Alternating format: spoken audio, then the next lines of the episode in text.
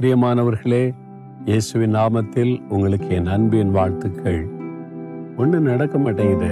Daily ஆண்டவரோட நடக்க தான் செய்கிறேன் ஜெபம் தான் பண்ணுறேன் நீங்கள் சொன்ன மாதிரி பைபிள் வாசிக்கிறேன் ஜெபிக்கிறேன். ஒன்றும் காரியம் வாய்க்க மாட்டேங்குது.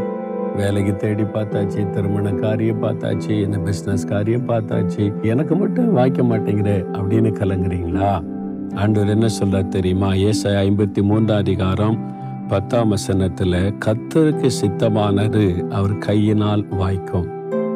அவருக்கு சித்தமானதை உங்களுக்கு வாய்க்க பண்ணுவார்.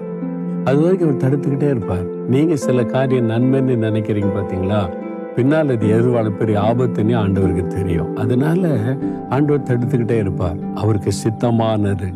அவர் உங்களுக்கு நன்மை தேடுகிற நல்ல தகப்பன். உங்களுக்கு எது ஆசீர்வாதம்னு அவருக்கு தெரியும். எந்த மாதிரி வாழ்க்கை அமைஞ்சா உங்களுக்கு நல்லா இருக்கும்? எந்த வேலையில உட்கார்ந்தா நீங்க ஆசீர்வாதமா இருப்பீங்க? என்ன பிசினஸ் கொடுத்தா உங்களுடைய வாழ்க்கை செழிக்க எல்லாம் ஆண்டவருக்கு தெரியும். அவருக்கு சித்தமானதை தேவன் வாய்க்க பண்ணுவாராம். அப்புறம் ஏன் நீங்க கலங்கணும்? நீங்க சொல்லுங்க உமக்கு சித்தமானது எனக்கு வாய்க்க பண்ணுங்க. நான் சந்தோஷமா ஏற்றுக்கொள்றேன்னு சொல்லுங்க. எல்லாம் ஆசீர்வாதமா நடக்கும் பாருங்களேன். அவருடைய சித்தத்துக்குள்ள வரும் வரைக்கும் அவர் தடுத்துக்கிட்டே இருப்பார். அவ்வளவுதான். அப்ப சொல்லுங்க ஆண்டவரே உமக்கு சித்தமானதை எனக்கு வாய்க்க பண்ணுகிற அன்பிற்காக உமக்கு ஸ்தோத்திரம். தடைப்பட்டு போன காரியத்திற்காக நான் உம்மை துதிக்கிறேன்.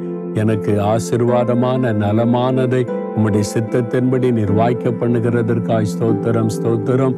இயேசுவின் நாமத்தில் ஜெபிக்கிறேன் பிதாவே. ஆமேன்.